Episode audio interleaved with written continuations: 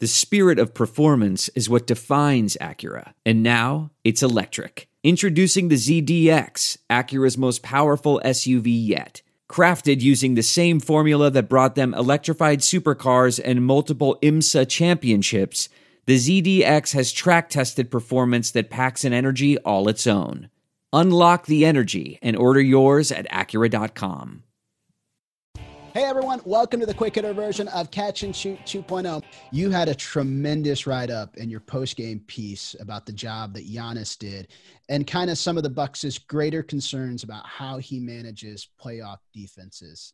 Can you speak to that a little bit for maybe the listeners who don't watch as much Bucks basketball, specifically playoff basketball, what you meant by that? This really came up in the Eastern Conference Finals last year.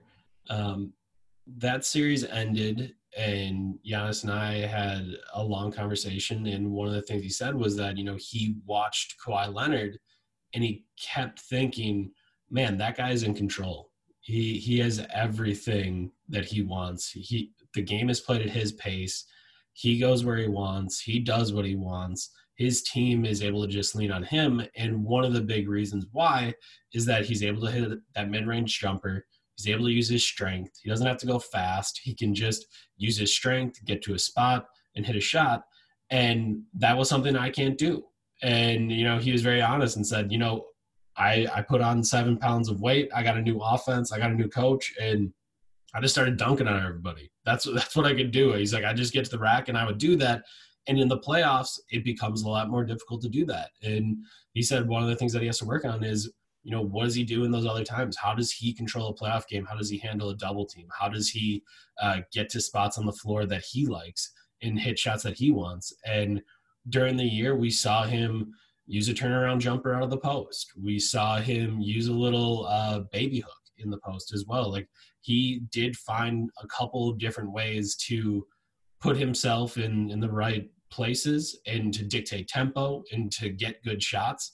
And, you know, I thought last night we didn't see a whole lot of that. In the fourth quarter, we saw him try to attack a, a five man wall from the top of the key. We saw him uh, try to post up and then see a double team and then not get through it. And, uh, you know, I, I'm really curious what happens in that game if the very first possession of the fourth quarter, the Bucks get him the ball in the middle of the floor.